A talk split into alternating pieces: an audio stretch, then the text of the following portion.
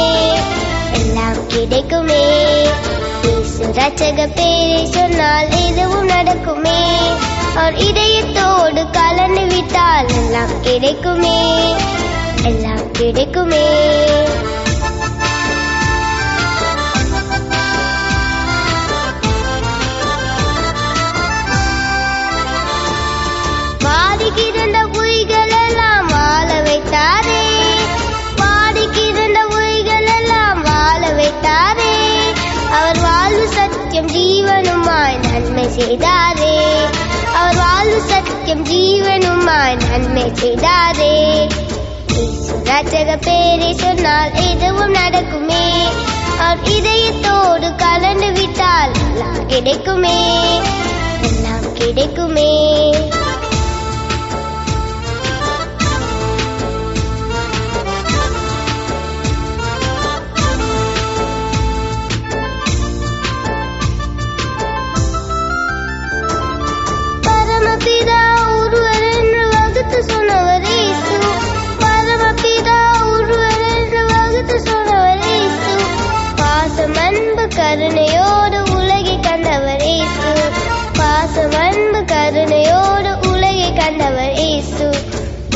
ரச்சக பேரை சொன்னால் எதுவும் நடக்குமே.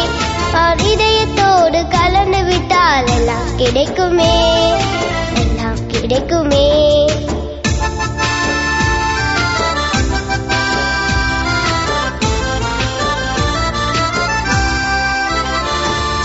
எதையும் தாங்கும் சைப்பு தன்மை வேணும் என்றவர்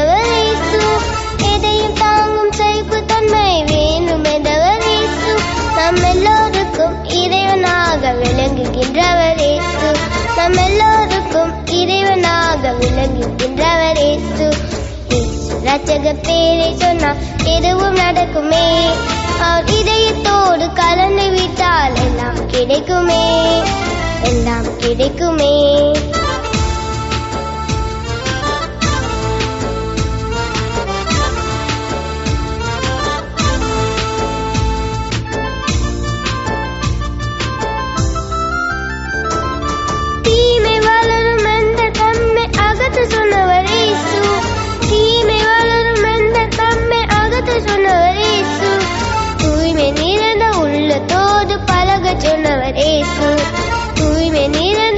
நிறைந்த உள்ளத்தோடு பழக சொன்னவர் ஏசு. ஏசு ரச்சக பேரை சொன்னால் எதுவும் நடக்குமே. அவர் இதயத்தோடு கலந்து விட்டால் எல்லாம் கிடைக்குமே. எல்லாம் கிடைக்குமே. ஏசு ரச்சக பேரை சொன்னால் எதுவும் நடக்குமே. அவர் இதயத்தோடு கலந்து விட்டால் எல்லாம் கிடைக்குமே. எல்லாம் கிடைக்குமே.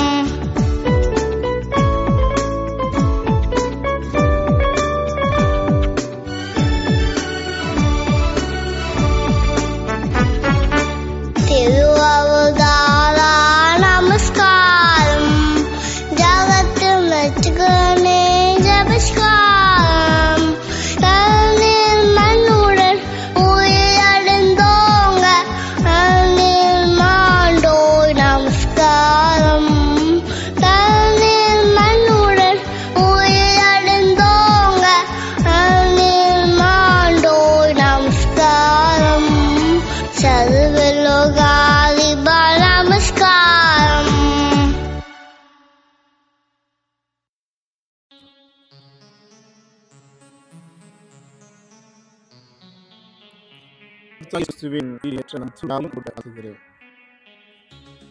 சங்கீத புத்தகங்களை குறித்த ஒரு சிறிய அறிமுகத்தோடு கூட இந்த தொடரை தொடங்குவதற்கு கர்த்தர் உதவி செய்திருக்கிறார். அவருடைய நாமத்துக்கு மகிமை உண்டாகட்டும். சங்கீத புத்தகத்தினுடைய ஒரு சிறு அறிமுகம். சங்கீதம் இந்த வார்த்தையினுடைய அர்த்தமும் பொருளும் என்ன அப்படின்னு சொல்லி நம்ம தேடுகிற பொழுது எபிரேய வேதாகமத்தில் சங்கீத புத்தகத்துக்கு அவர்கள் வைத்திருக்கிற பெயர் தெகிலிம் என்று சொல்கிறாங்க தெகிலிம் அப்படின்னு சொன்னால் அதுக்கு என்ன அர்த்தங்க அப்படின்னு கேட்டிங்க அப்படின்னா துதிகள் என்பது தான் அதனுடைய அர்த்தமாக சொல்லப்பட்டிருக்கிறது. சங்கீத புத்தகம் முழுவதுமாகவே துதிகள் அதிகமாக துதிகளும் ஆராதனையும் நிறைந்த ஒரு புத்தகமாக இருக்கிறது. தேவனை துதிப்பதற்கும் அவரை தொழுது கொள்வதற்கும் அவரை பற்றி மற்றவர்களுக்கு நாம் சொல்லுவதற்கும் தேவனிடத்தில் ஜபி ஜெபம் பண்ணுவதற்கும் அவரை புகழ்ந்து பாடுவதற்கும் உரிய ஒரு புத்தகம் அப்படின்னு சொன்னால் அது இந்த சங்கீத புத்தகம் மட்டும்தான். இந்த சங்கீத புத்தகத்தின் விசேஷம் என்ன அப்படின்னு சொன்னால் இந்த சங்கீதம் நூற்றி ஐம்பது சங்கீதம் அடங்கின பாடல்கள் இருக்கிறது. இதில் மோசே ஒரு சங்கீதத்தையும் தாவீது எழுபத்தி நாலு சங்கீதத்தையும் சாலமோன் ஒரு சங்கீதத்தையும் ஏமான் ஒரு சங்கீதத்தையும் ஆசாப் பன்னிரண்டு சங்கீதத்தையும் ஏத்தான் ஒரு பாடலையும் கோரா திரர்கள் ஒரு ஆசிரியர்கள் என்று பெயர் இடப்பட்ட நபர்கள் இவர்கள்தான். இது தவிர ராக தலைவனுக்கு ஒப்பு ஒப்புவிக்கப்பட்டது அப்படின்னு சொல்லி ரெண்டு சங்கீதத்தில் சொல்லப்பட்டிருக்கு. அதே போல் பெயர் இல்லாத சங்கீதம் எந்த ஒரு குறிப்புமே இல்லாத ஒரு சங்கீதமாக முப்பத்தைந்து சங்கீத பாடல்கள் இருக்கிறது இந்த புத்தகத்தில்.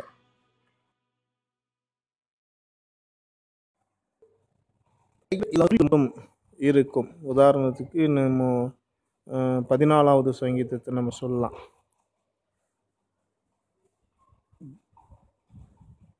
அதே போல் இந்த சங்கீதத்தினுடைய திறவுகோல் வசனம் அப்படின்னு சொன்னால் எதை சொல்லலாம்? அப்படின்னு பார்த்தீங்க அப்படின்னா சங்கீதம் முப்பத்தி நாலு ஒன்று கர்த்தரை நான் எக்காலத்திலும் ஸ்தோத்தரிப்பேன். அவர் துதி எப் என் அவர் துதி எப்போதும் என் வாயில் இருக்கும். இதுதான் இந்த சங்கீத புத்தகத்துக்கான மிக முக்கியமான வசனமாக சொல்லப்பட்டிருக்கிறது. இந்த சங்கீதத்தில் மிக முக்கியமாக தாவிதை குறித்து தாவிது மோசே சாலமோன் ஆசாப் ஏத்தான் கோராக்கின் புத்திரர். இவர்கள் மிக முக்கியமான நபர்களாக இதில் காட்டப்பட்டு இருக்கிறாங்க எருசலேம் தேவாலயம் பாபிலோன் இது ரொம்ப முக்கியமான இடங்களாக இந்த சங்கீத புத்தகத்தில் காட்டப்பட்டு இருக்கிறது. அதே போல் இந்த புத்தகத்து வேதாகமத்தின்னு தான் எல்லாருமே சொல்கிறாங்க வாழ்க்கையின் எல்லா பல பாகங்கள் இந்த புத்தகத்தில் இருக்கிறதாகவே நம்பப்படுகிறது. இந்த புத்தகத்தை மூசையின் ஆகமங்களோடு கூட ஒப்பிட்டு காட்டுவார்கள். ஆதியாகமும் யாத்திராகமும் லேவிராகமும் எண்ணாகமும் உபாகமும். ஐந்து புத்தகங்கள் இருக்கிறது அல்லவா இந்த ஐந்து புத்தகங்களோடு கூட இந்த நூற்றி ஐம்பது பாடல்களை ஐந்து பிரிவுகளாக பிரித்து அதை காட்டுவார்கள். நான் இந்த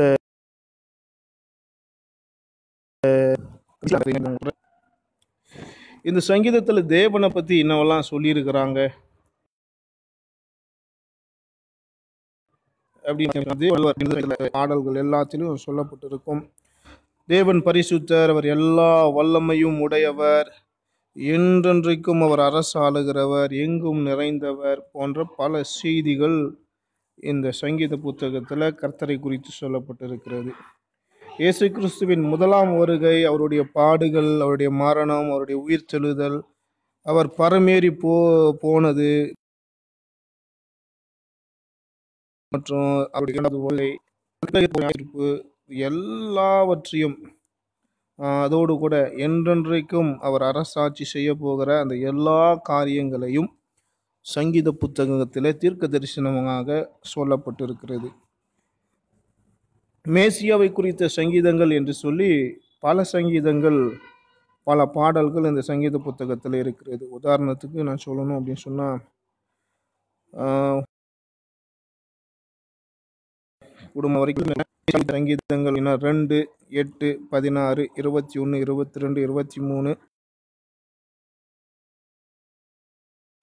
நாற்பது நாற்பது அறுபத்தி எண்பத்தி ஒம்பது தொண்ணூற்றி ஆறு தொண்ணூற்றி எட்டு நூற்றி ரெண்டு நூற்றி பத்து நூற்றி பதினெட்டு. இது எல்லாம் மேசியாவை குறித்த சங்கீதங்கள் அப்படின்னு சொல்கிறாங்க அதே போல் புதிய ஏற்பாட்டில் இந்த சங்கீத புத்தகத்தில் இருக்கிறதான தீர்க்க தரிசனங்கள் எப்படியெல்லாம் நிறைவேறுச்சு அப்படின்றதையும் நிறையா குறிப்புகள் இந்த ப புத்தகங்களில் நம்ம பார்க்க முடியும். புதிய ஏற்பாட்டில் அதிகமாக மேற்கோள் காட்டப்பட்ட பழைய ஏற்பாடு புத்தகத்தில் மிக முக்கியமானது எது அப்படின்னு சொன்னால் சங்கீதம் மட்டும்தான். பழைய ஏற்பாட்டில் முப்பத்தி ஒம்பது புத்தகங்கள் இருக்குது அந்த முப்பத்தி ஒம்பது புத்தகத்தில் புதிய ஏற்பாட்டில் அதிகமாக மேற்கோள் மென்ஷன் பண்ணுவது இந்த சங்கீத புத்தகத்தில் இருக்கிற வசனங்களைத்தான். உலக தோற்றத்தின் போது உலகம்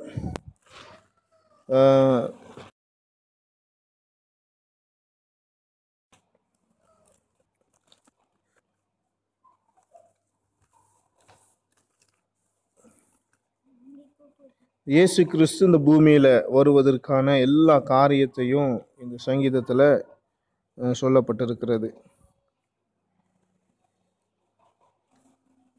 இயேசு கிறிஸ்து பிதாவிடத்தில் தம்மை ஒப்பு கொடுத்ததை கொடுத்து நாற்பத்தி எட்டா நாற்பதாவது சங்கீதம் ஏழு எட்டு வசனம் நமக்கு சொல்லுது. அதே போல் புதிய ஏற்பாடு.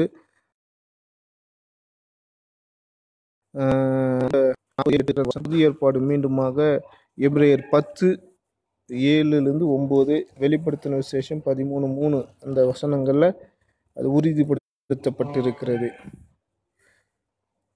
இயேசு கிறிஸ்து தேவனாக இருக்கிறதையும் அவர் ரெண்டு புதிய பழைய ஏற்பாடுகளுக்கு அவர்தான் நாயகன் என்பதையும் ரெண்டு புத்தகங்களிலுமே சொல்ல ரெண்டு ஏற்பாடுகளிலுமே சொல்லப்பட்டிருக்கிறது. அது பார்த்தீங்கன்னா சங்கீதம் நாற்பத்தி அஞ்சு ஆறு ஏழு எபிரேயர் ஒன்று எட்டுலேருந்து ஒம்பது. இயேசு கிறிஸ்துவின் பாடுகளை குறித்து இருபத்தி ரெண்டாவது சங்கீதம் சொல்லப்பட்டிருக்கிறது. அதே போல் இயேசு கிறிஸ்துவை காட்டி கொடுத்தலை குறித்து நாற்பத்தி ஓராவது சங்கீதம் பத்தொன்பதாவது வசனம் ஐம்பத்தி ஐந்தாவது சங்கீதம் பன்னெண்டாவது வசனம் பதிமூணு பதினாலாவது வசனமும். அதே போல் கசப்பு கலந்த காடியை இயேசுவுக்கு கொடுக்குவார்கள் அப்படின்றத அறுபத்தி ஒன்பதாவது சங்கீதம் இருபத்தி ஓராவது வசனம். இயேசு கிறிஸ்து உயிர் தெழுதுவா எழுவார் என்பதை குறித்து பதினெட்டாவது சாரி பதினான் பதினாறாவது சங்கீதம் எட்டிலிருந்து பதினோராவது வசனம். அப்போ சிலர் ரெண்டு இருபத்தஞ்சிலிருந்து முப்பத்தி ஒரு வசனமும் நீங்கள் சேர்த்து வாசித்து பாருங்கள். இயேசு கிறிஸ்து பரமேறுதலை குறித்து அறுபத்தி எட்டாவது சங்கீதம் பதினெட்டாவது வசனமும் அதோடு கூட எபேசியர் நாலு எட்டையும் இணைத்து வாசித்து பாருங்க. இயேசு கிறிஸ்துனுடைய ரெண்டாவது வருகையை குறித்து தொண்ணூற்றி ஆறாவது சங்கீதம் பதிமூணாவது வசனமும் தொண்ணூற்றி எட்டாவது சங்கீதம் ஒன்பதாவது வசனமும் மிக தெளிவாக சொல்லப்பட்டிருக்கும். இயேசு கிறிஸ்து பிதாவினுடைய வலது பாரிசத்தில் இருப்பார் என்பதை குறித்து நூற்றி பத்தொம் நூற்றி பத்தாவது சங்கீதம் ஒன்றாவது வசனத்தில் சொல்லப்பட்டிருக்கும். இதுபோல் இயேசு கிறிஸ்துவை பற்றினதான ஒவ்வொரு காரியங்களும் இந்த சங்கீத புத்தகத்தில் தெளிவாக சொல்லப்பட்டிருக்கிறதை. நம்ம பார்க்க முடியும். நூற்றி ஐம்பது பாடல்களை கொண்ட இந்த சங்கீதத்தில் ரெண்டாயிரத்தி நானூற்றி அறுபத்தி ரெண்டு வசனங்கள் இருக்கிறது. வேதாகமத்திலேயே மிக பெரிய அதிகாரம் என்று சொன்னால் இந்த சங்கீத புத்தகத்தில் இருக்கிற நூற்றி பத்தொன்பதாவது சங்கீதத்தை சொல்லுவார்கள். அதே போல் வேதாகமத்திலே மிக சிறிய அதிகாரம் என்று சொன்னால் அது நூற்றி பதினேழாவது சங்கீதத்தை தான் சொல்லுவார்கள். அந்த அளவுக்கு பெரியதும் சிறியதுமான இருக்கக்கூடிய மிக அருமையான ஒரு புத்தகம் இந்த சங்கீத புத்தகம். நான் உங்களுக்கு ஏற்கனவே சொல்லியிருந்தேன். மோசேயினுடைய ஆகமங்களோடு கூட இந்த சங்கீத புத்தகத்தை நம்ம ஒப்பிட்டு நம்ம சொல்லலாம் அப்படின்னு சொல்லி. அந்த ஐந்து புத்தகத்தோடு கூட ஐந்து பிரிவுகளாக இந்த புத்தகத்தை பிரிக்கலாம். முதல் பகுதியாக முதல் பிரிவாக நம்ம என்ன சொல்கிறோம்னா சங்கீதம் ஒன்றாவது சங்கீதத்திலிருந்து நாற்பத்தி ஓராவது சங்கீதம்.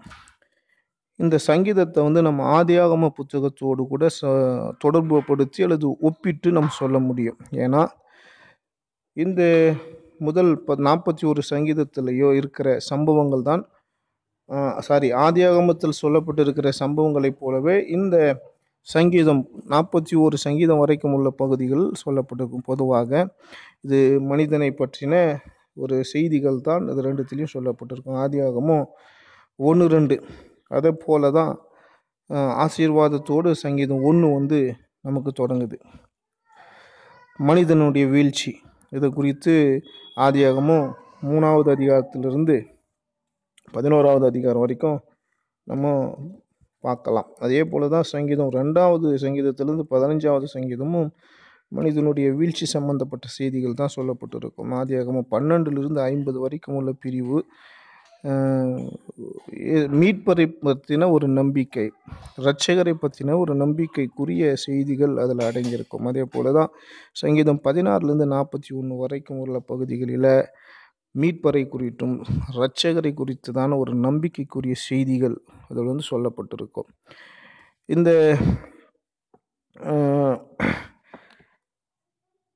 நாற்பத்தி ஓராவது சங்கீதத்தில் முடிகிற பொழுது பார்த்தீங்கன்னா ரெண்டு ஆமேன் அப்படின்னு சொல்லி அது முடிகிறதுனால அது முதல் பகுதிகளாக அதை பிரிக்கிறாங்க. ரெண்டாவது பகுதி அப்படின்னு நம்ம சொன்னோம்னா சங்கீதம் நாற்பத்தி ரெண்டுலேருந்து எழுபத்தி ரெண்டு வரைக்கும். இதை வந்து யாத்ராகம புத்தகத்தோடு கூட நம்ம ஒப்பிட்டு சொல்லலாம்.